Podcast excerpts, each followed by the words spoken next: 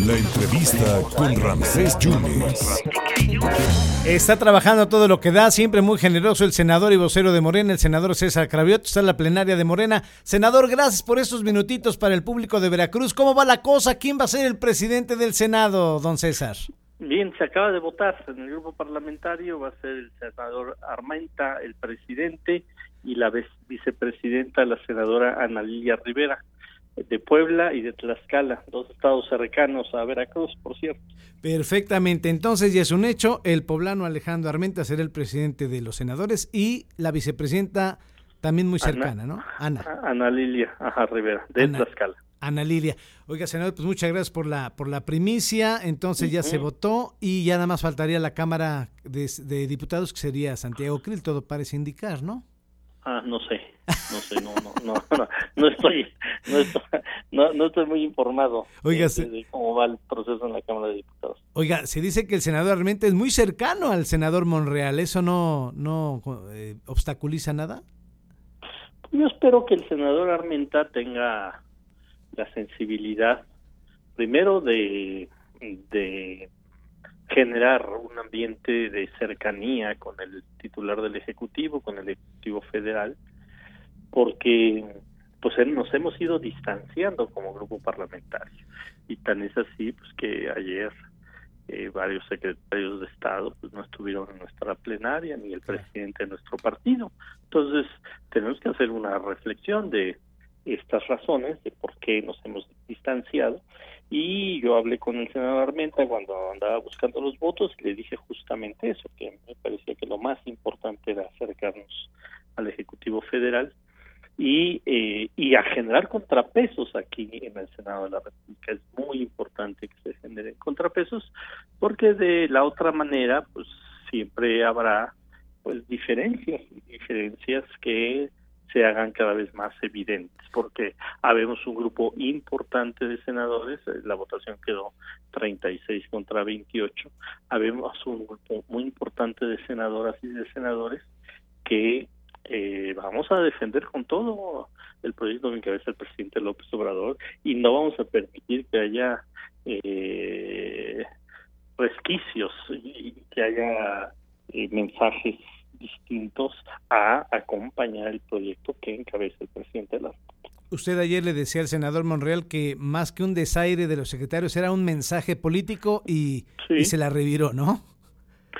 Sí, yo, yo planteé ayer justamente en la plenaria que, que tenemos que hacer una reflexión aquí en el Senado de la República sobre cómo ha sido eh, los mensajes, sobre todo políticos, de, de, de, quien nos coordina aquí en el Senado, porque legislativamente digamos que han salido las cosas, pero pues nuestro trabajo no solo es legislativo, también es político.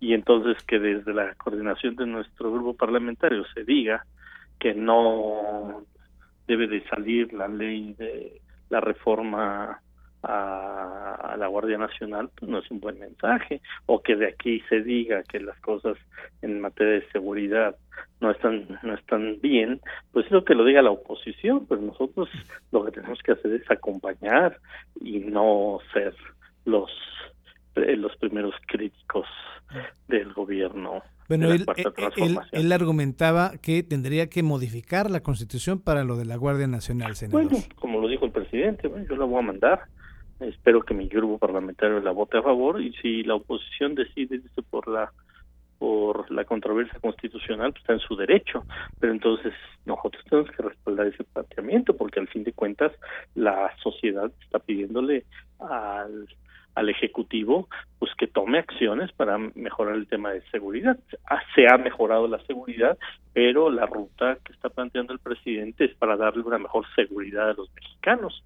Entonces nosotros somos quienes tendríamos que eh, respaldar esto y si ya la oposición y los eh, magistrados, los ministros de la Corte deciden otra cosa, bueno, pues ya, ya es otro asunto, pero nosotros tenemos que acompañar las propuestas del presidente en mejora a la sociedad. Para cerrar, senador, usted que es una persona frontal, que habla de frente, ¿debe haber cambios en la Jucopo? Porque se habla de una ruptura, de una división con senadores de Morena. ¿Debe renunciar Ricardo Monreal a la Jucopo? No, no, no, no, no, no, no, porque no, no se, no se trata de ahondar en las divisiones. O sea, no se va a ahondar en las divisiones, eh, pero sí se tiene que quedar claro cuando haya diferencias, porque si no parece que todos pensamos igual, ¿no? Entonces, cuando hay una posición de nuestro coordinador, parecería que todos pensamos igual. Y lo que tenemos que plantear en el grupo de senadores que, que creemos que esa estrategia no es la correcta, pues decirlo, decirlo, porque luego es para que la sociedad sepa que unos piensan de una manera y otros pensamos de otra manera. Senador, como siempre, muchas gracias por su generosidad. Gracias y gracias, por el reporte. Gracias. Saludos. Gracias al senador y además vocero de los senadores morenistas César Carabioto nos confirma que Alejandro Armenta será el presidente de la Cámara Alta, el presidente de los senadores el próximo, bueno, en este próximo periodo ordinario de sesiones. Alejandro Armenta es el presidente del Senado y, aunque dice que no lo sabe, pero sí lo sabe. Santiago Cris será el presidente de los diputados en el Congreso de la Unión. El senador César Carabioto.